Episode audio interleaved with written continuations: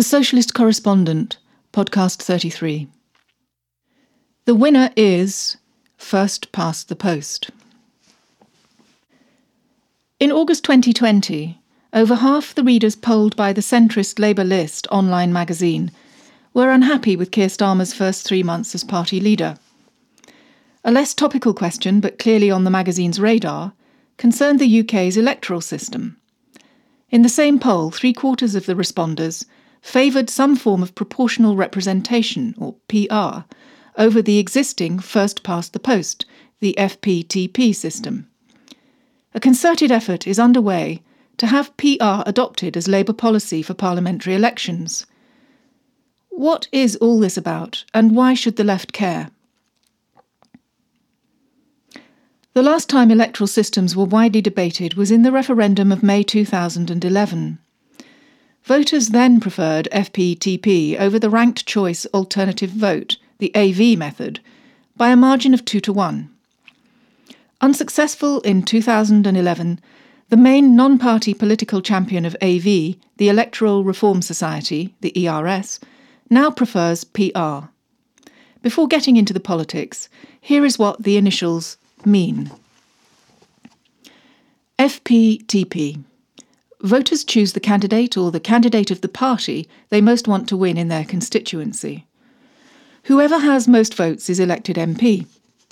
If your favourite is unlikely to win, you can vote for a lesser favourite to try to defeat your least favourite. This is tactical voting. FPTP deserves support because it roughly corresponds to people's personal experience of a society divided by wealth and privilege and makes Labour the key battleground for getting leaders and policies appropriate to the needs of working people. AV. Rejected in 2011, the alternative vote system asks voters to rank any number of listed candidates in order of preference. Only first preference votes are counted initially. Anyone getting more than 50% of these is elected automatically. Failing that, the candidate with the fewest votes is eliminated, and their second choices are allocated to those remaining. If one candidate then has more than 50% of the votes in this round, they are elected.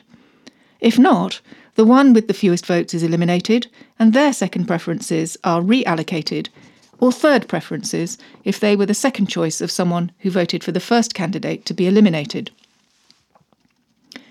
This continues until one candidate has 50% or more of the vote in that round of counting, or until there are no more votes to be distributed. Since you can put your numbers where you want, AV also allows tactical voting.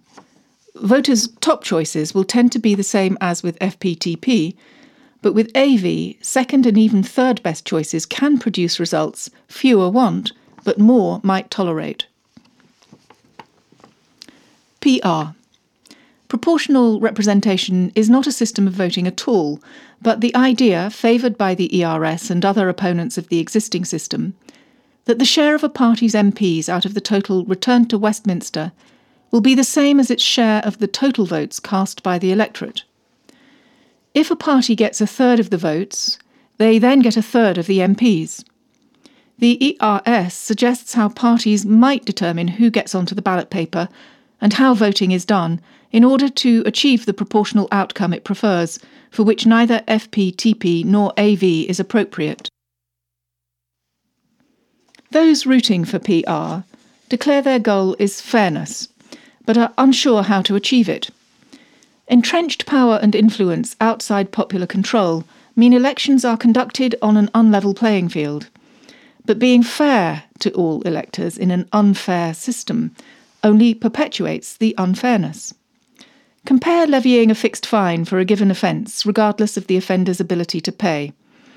The actual unfairness is more obvious in this example and more insidious in respect of PR, but in both the principle is the same. Like AV, PR uses centrism against the left. Labour's only chance of overcoming the unlevel playing field is to campaign nationally and constituency by constituency for a programme that meets people's needs, accords with their experience and understanding, and inspires confidence in its practicability. By whatever means it is achieved, even the prospect of PR would deter such campaigning by reducing its potential effect. accommodating to the unlevel electoral playing field rather than trying to overcome it, keeps the field biased to the right. And the more right the field, the more right the centre is too. Early in his leadership, Corbyn observed that Labour's leftward move also pulled the centre with it.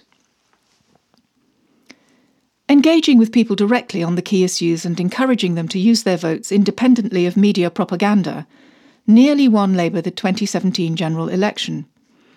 This is a risk which PR is designed to mitigate, however well intentioned some of its supporters, who argue that equalising the value of all votes cast is essential for a high turnout and for extending political engagement against apathy and cynicism. Why vote when my party can never win in my constituency? Or why not vote for a second best party with a better chance of winning?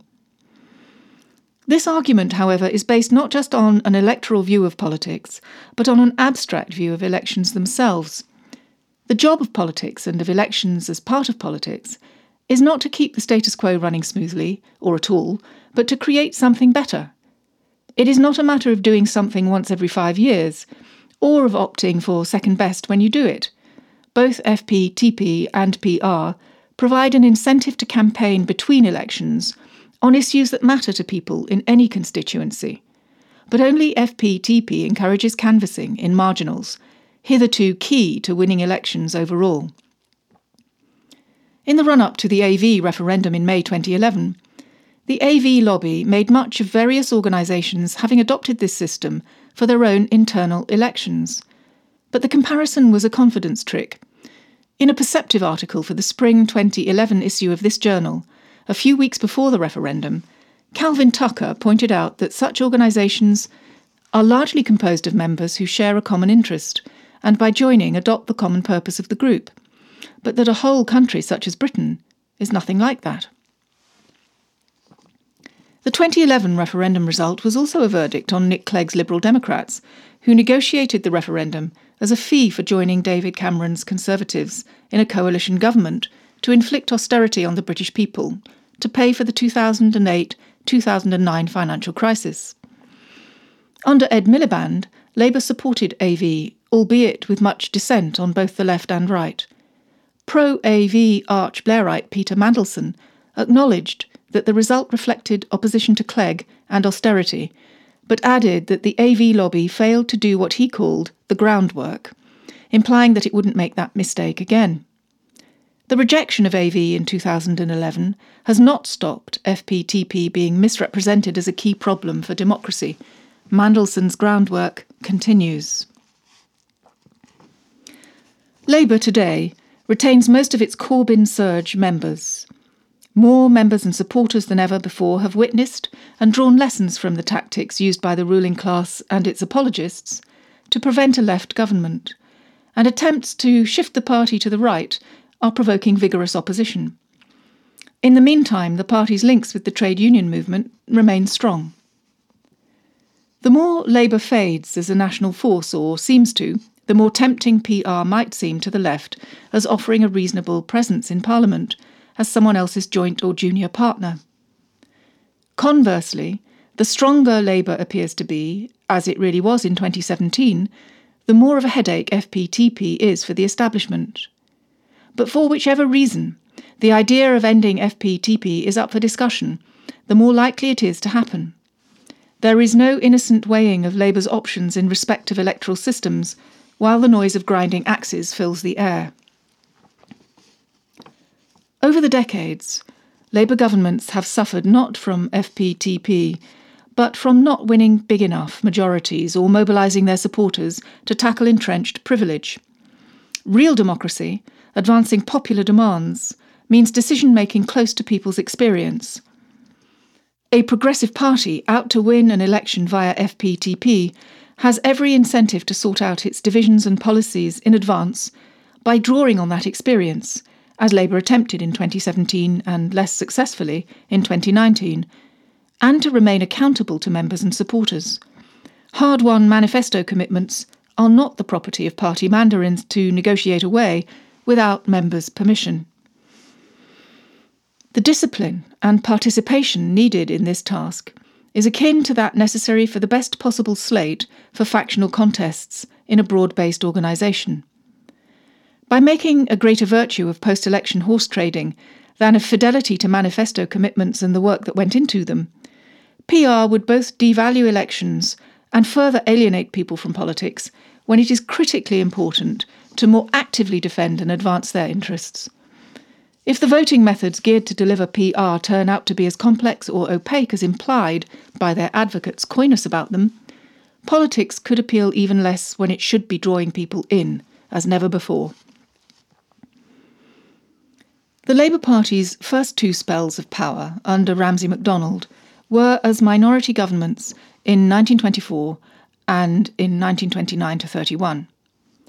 The powerful Liberal Party tolerated some social welfare reforms, especially to mitigate the effects of the 1929 financial crash and the ensuing Great Depression, but not the scale of reform needed in the coal industry. Recent research shows the second Labour government enjoyed an upsurge of working class support after the general strike, but this was not harnessed to push more radical reforms against Liberal obstruction.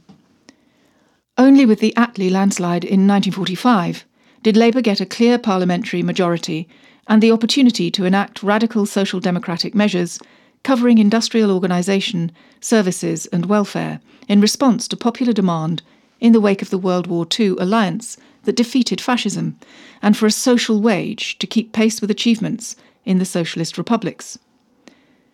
With a slim majority in 1950, and under hawkish pressure to cut the social wage in favour of military spending, the party lost to the Tories the following year, belatedly returning to government under Harold Wilson in 1964 to 1970, initially with a four seat majority, rising to 96 in 1966.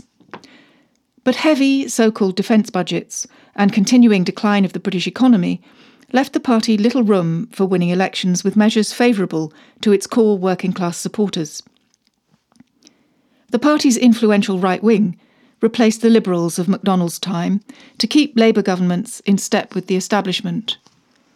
Losses by Scottish Labour left the 1974 to 79 Labour government, led first by Wilson then by James Callaghan, exposed to deals with smaller parties, most damagingly in the 1977 Lib Lab Pact with David Steel's Liberals.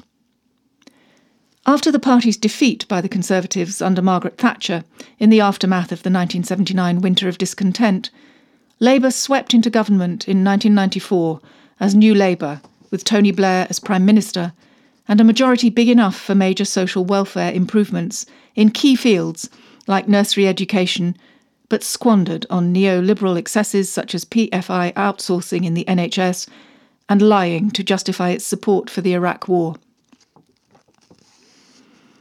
Despite successfully stabilising sterling in the financial crash of 2008 to 9, Gordon Brown's decision to make the public rather than the bankers pay led to Labour's electoral defeat in 2010.